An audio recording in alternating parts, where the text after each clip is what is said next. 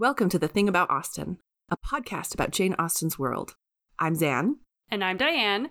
And this episode, we're talking about the air in London.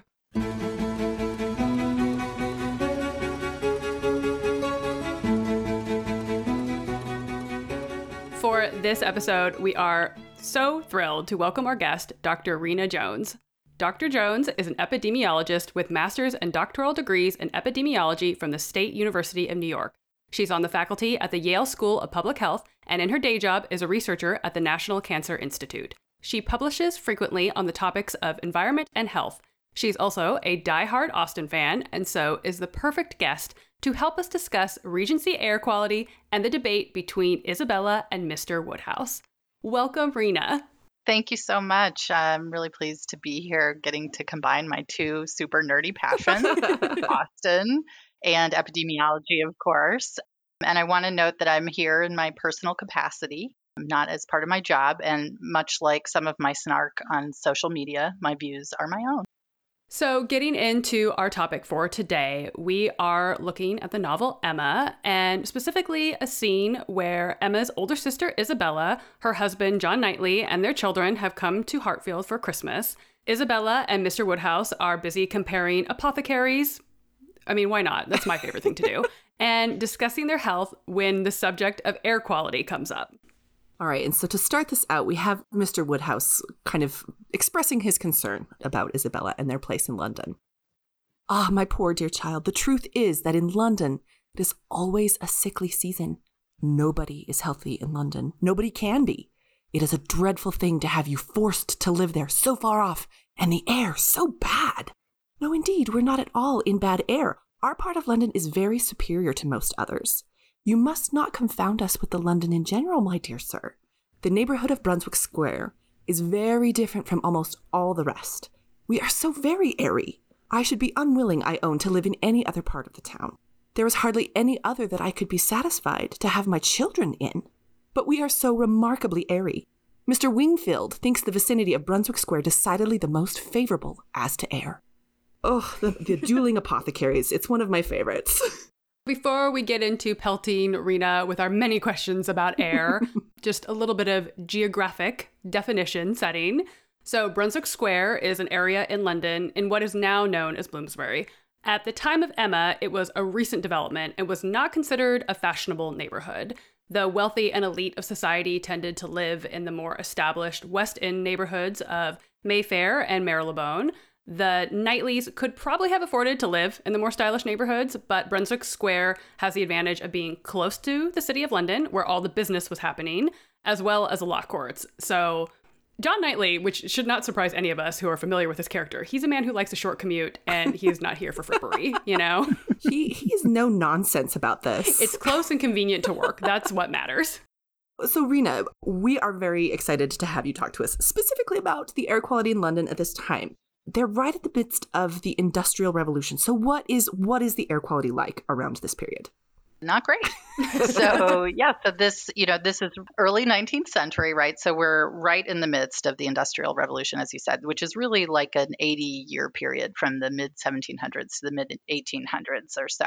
Basically, it's a period of immense urban growth, the building of cities, the concentration of housing, other kinds of buildings, industry, people, and the modernization and development of that industry. So things like mechanized production in factories, paving of roads, which was a big deal. It could really reduce, you know, trips from one end of the country to uh, to the other, from weeks to days, for instance. City lighting was big. So around the time Emma is set, London had just moved from oil burning lamps to using coal gas lamps, which were a major source of air pollution. And really underpinning all of this growth is the burning of coal. It was very frequently used as a source of lighting and heat. And the product of that is a lot of smoke and fumes.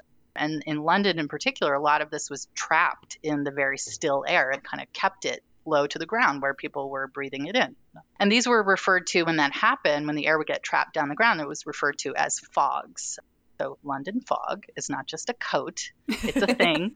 and this is where you can actually see the particles in the smoke in the air. And people were breathing it in, as I said. And The fog includes particles as well as sometimes a poisonous gas, sulfur dioxide. The air in London was sometimes referred to as pea soup because it was thick and sort of yellow greenish. It sounds disgusting, and it was. Delightful. Good grief. Indeed. You know, the air quality in London was quite bad during these peak times, particularly for people really right in the heart of the city. So Mr. Woodhouse maybe has a bit of a point here then. He's not wrong. He's not wrong. And I would imagine you know, this is happening during the winter season, so right. air quality is probably worse, right? Because people are burning more fuel to heat their homes. Yeah. And the cold air actually serves to trap the pollution at the ground level. And there was a very famous episode of that in actually the 1950s London where the cold air sort of trapped everything at the ground level for 4 or 5 days and killed many thousands of people. Talk to us a little about miasma theory and how that might be playing into this discussion and possibly the concerns that Mr. Woodhouse has. Yeah, sure. So the miasma theory was the prevailing understanding and, and one that had lasted centuries, right? Like BC, the time of Hippocrates. This was around for a very long time before uh, the germ theory replaced it.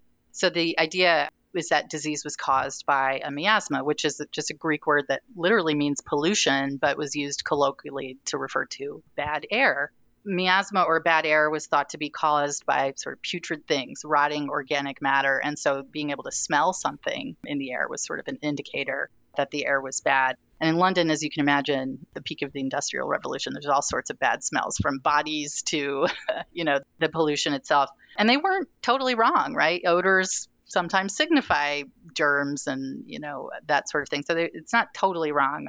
So bad air was quite literally correct in some cases. But the germ theory of disease, where we began to understand that actual pathogens, bacteria, viruses, and the like, could cause disease and replaced miasma theory, it was not widely accepted until the late 1800s. So at the time of, you know, Austen's works and Emma that we're talking about, bad air was sort of the prevailing thought, and one did not want to come in contact with bad air.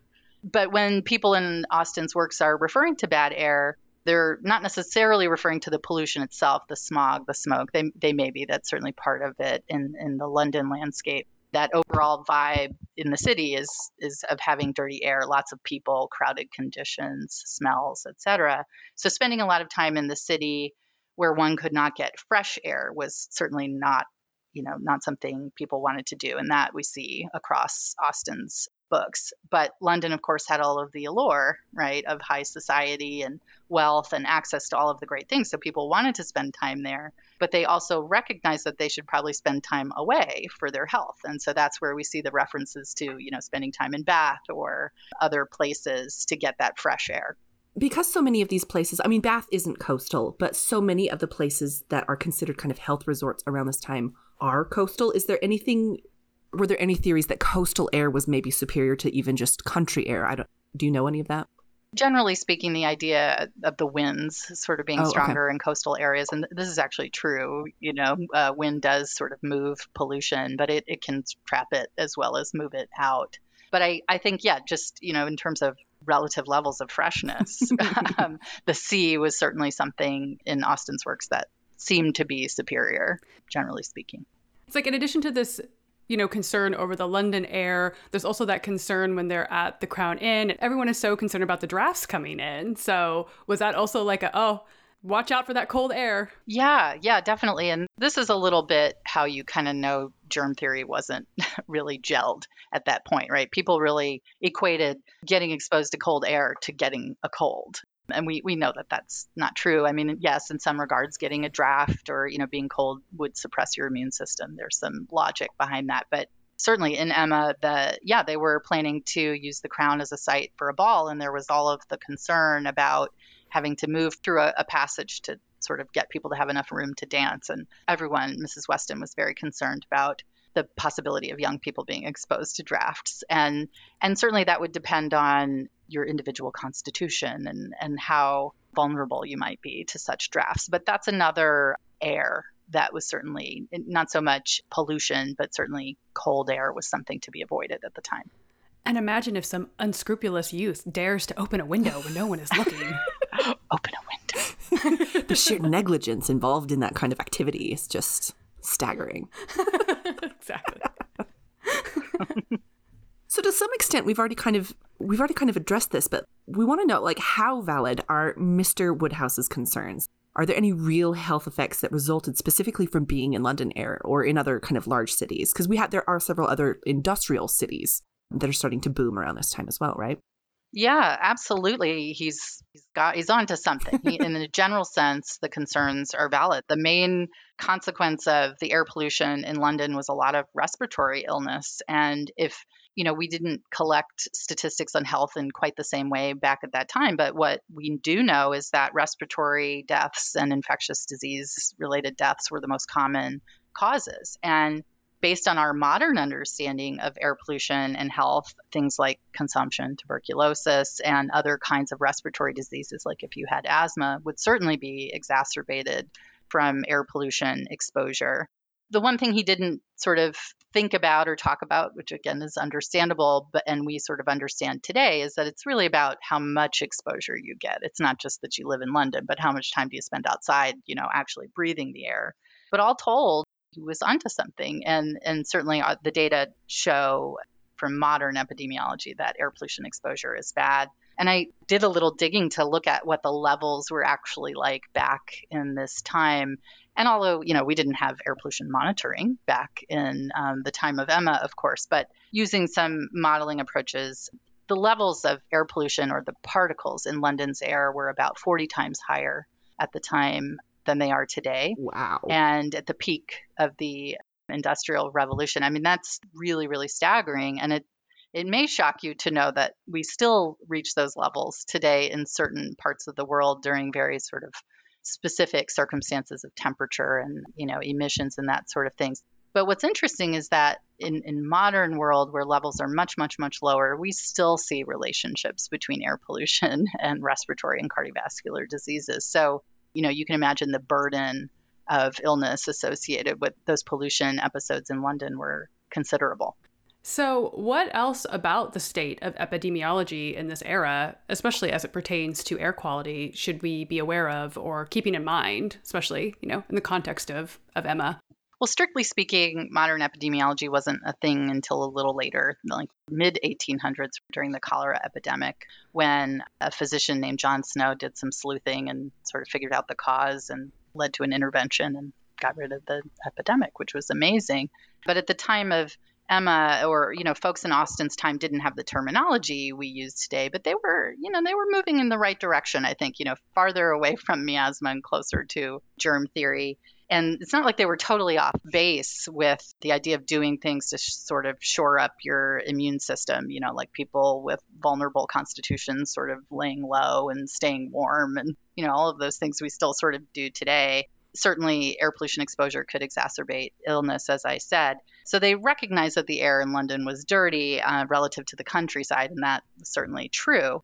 But one way we know that germ theory hadn't quite taken hold yet at the time, and this you see throughout Austen's works, is that when someone was sick, people would visit them in their sick room and spend time with them. So in Emma, Harriet gets a sore throat and has to miss the dinner at Randalls, for instance. And the quote is Emma sat with her as long as she could to attend her and Mrs. Goddard's unavoidable absences and raise her spirits by representing how much Mr. Elton's would be depressed when he knew her state you know, so she spent hours with her while she had this cold, you know, not thinking she was going to pick it up herself, right? So you see that in in plenty of the books where it's just not clear that you know people are sort of spreading germs in that way. So they had some to learn, yeah. even though they were headed in the right direction.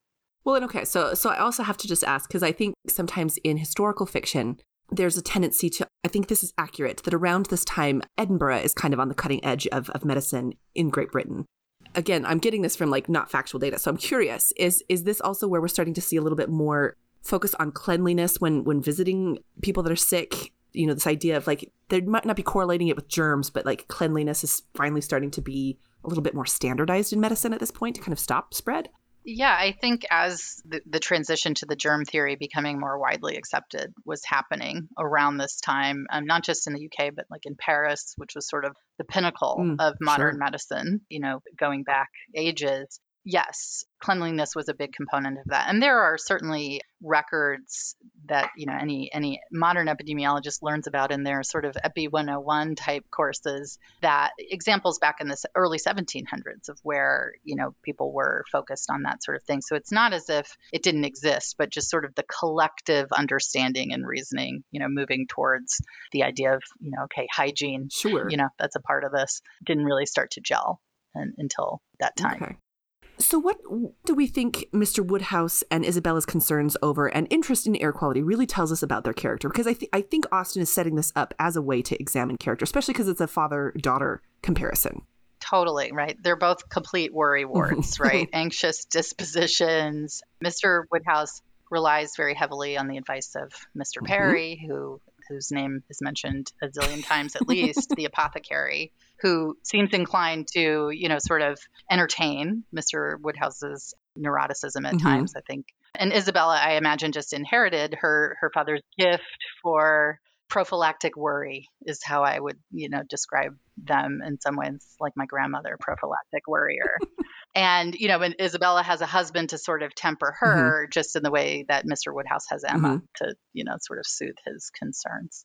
Well, I think it's really, really fascinating the way that the Isabella and Mr. Woodhouse kind of set up these apothecaries as dueling apothecaries. You know, the fact that she is so heavily reliant on Mr. Wingfield and that she actually kind of sets him up as a foil to Mr. Perry. Um, the fact that this is something that, like, the further, you know, the more that Mr. Woodhouse kind of starts to preach the gospel of Perry, she is just as adamantly hanging on to according to Mr. Wingfield. And it's, and it's, again, I think that this is so maybe revealing about the way that Isabella grew up. Like, you get yourself an apothecary and then you stick with them. I don't know. Well, I especially love it with Mr. Woodhouse, though, because it's pretty transparent that half of the stuff from Mr. Perry is really from Mr. Woodhouse. Mr. Woodhouse is like, well, you know, Mr. Perry said, AKA, I said. So- Right. And maybe some of Isabella, as you said, the sort of dueling apothecaries, and maybe Isabella is really just reacting because she's defensive, right? She's got children. She's trying to, to oh, no, no, no. You know, Wingfield says that it's fine. You know, the air, it's fine. It's not nearly as bad as you think it is, kind of thing. Just because she she shares some of the fears, but wants to defend herself and her family. it is like that relative at the family gathering who's just questioning all your choices and you're kind of like i i don't what do you want me to tell you like this is my Right. job this is where i live you know what i mean like really Right. basic things that aren't things that are just easy to change that is where john knightley's job is that's where they live what are they supposed to do Right, right, exactly. you know, Rena, you pointed it out that that she also very clearly, especially in the passage that we read, talks about it. Like, you know, I'm I'm thinking about my children. Like the fact that she's kind of almost having to to kind of defend it as a parent. You know that that I, of course, I'm conscious of these things for my Mhm. children. Don't think that that's not a factor. Imagine if she was on like a Facebook moms group. Oh my gosh. you know, like, oh well, you know, I only take my children to where the air is good, is good, and then she'd have 400 moms jumping all over her case. About, Mm-hmm. mm-hmm. And again, attacking like like how dare you live in Brunswick Square instead of Hartfield? When it's like again, Right. it's like nothing we can do about that. Gotta live where I gotta live. so Mr. Woodhouse is sort of playing the role of the obnoxious mommy group. that fits with his character though. Like I yeah, yeah, this works. yep hmm i can see that for him for sure Not not only is he kind of in that in that mode, but he's also it's obnoxious because he's actually kind of right. Like Rena was saying, it's like the air quality is Right. bad, but you know, we can't all live Perry's gospel. It's really it's really not something doable for all. Right, and there are trade-offs, right? I mean, I it, it's just it he, it extends to sort of everything in his life. It's like if it were just these couple of fairly well-reasoned, legitimate concerns, he could raise them, and that would sort of be the end of it. But he takes pleasure in this again, this prophylactic worry. Uh, kind of along those lines. Do you see any other connections to concerns over health, air quality, illness that you see in Austen's other works, particularly as regards epidemiology and our different understanding of how disease spreads? Yeah, I think the themes about the quality of the air and the, the strength of one's constitution and their tendencies toward, you know, frailty or ill health are common throughout Austen's works. Illness is used as a plot device to bring people in and out of certain situations or interactions with one another, right? So in Emma, Harriet's ulcerated sore throat meant she couldn't join the dinner with everyone in the neighborhood at Randalls, and deaths obviously do this too. So Mrs. Churchill had a long history of Mhm. illness that many thought was feigned um, in some ways, or you know, sort of a nervous temper. And then when she suddenly dies, right, that opened the opportunity for Frank Churchill to reveal his engagement to Jane Fairfax and get his uncle's approval to marry. My favorite example of illness as a plot device is actually from Pride and Prejudice, where Jane catches a cold riding over to Bingley's, Mhm. right? Mm-hmm. And Mrs. Bennet is thrilled because it throws the two of them together over the course of a couple of days. And this will surely lead Bingley to fall in love with her. And her sister, Elizabeth, is very concerned and actually fearful for her health, especially over the couple of days, right, as it progresses. But Mrs. Bennet effectively calls it a trifling cold. It's nothing to be, you know, worried about and just sees it as something of a convenient circumstance, right, to throw the young people together. But under other circumstances, having a cold, you know, with her nervous temper, you know, she might have seen it a little differently. So the, you know, using illness and death as plot devices is so common across the works. And I, I always find the Pride and Prejudice example to be really funny because I think Mrs. Bennet is hilarious as a character um, and a hypocrite, of course. but again, that, you know, because the germ theory hadn't quite taken hold, this idea of like, you know, that cold maybe spreading just doesn't really emerge, you know, as part of the narrative. And so that that's interesting, I think. Kudos to Mama Bennet for being like cold or instant house party. Right. If she has to be sick, she might as well, you know, Be sick somewhere else. be sick at Bingley. We kind of touched on this a little bit briefly in our episode on Marianne's Dead Leaves. The fact that Marianne just like falls ill. Again, it's a plot device. It's one where, you know, she falls ill at the Palmer's estate. And again, in the films, they make it they make it a big deal. Like it's just like, oh, this is horrible. In the films, it's an opportunity to let the heroes really shine. Whereas in the books, it's kind of just very Marianne got sick, you know, and wet stockings, wet shoes. It's very mundane in the book. Yeah. And actually, I didn't count how many times that kind of warning was in Emma, but it's a, lot. That's yeah. Now I need to go back and count that because I feel I feel like especially when Isabella is visiting, like we talked about how how obviously they're they're a little bit they're feeding off of each other, right? With with the dueling apothecaries, but also their tendencies are being like seen by another person and taken seriously by another person. So it's almost like this bonding experience for Isabella and her father to just constantly talk about bad air. You know, we all have our bizarre family rituals, but that's apparently the way that they do it. It's like a hobby for both of them. And then when they get together, they could just, it's even better because somebody understands like your geeky passion. Right. Yes. They're a little codependent in their prophylactic worry, for sure. Can we put that in needle, needlepoint? yes. Absolutely.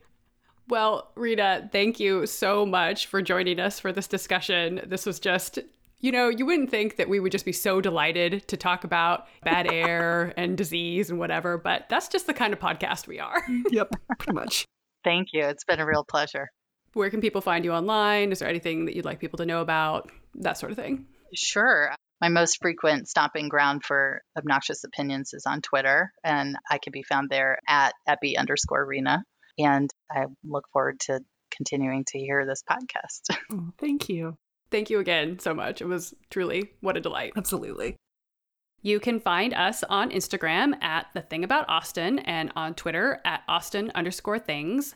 And this week we want to read this review from JQLM MPH. Not quite sure if it's a acronym or if I'm supposed to be reading that somehow. My apologies. But a lovely listener in New Zealand who said, highly recommend an entertaining and detailed look at some oft missed details in Austen's novels. Thank you so much for that So very nice. kind review. And if you out there listening would like to give us a five star review and just make our day, you can do that by heading on over to Apple Podcasts and click those five stars. And if you would like, also add that positive review. We really appreciate Yeah, it. Thank you.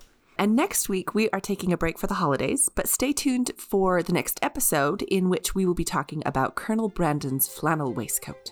Thanks for listening. Bye.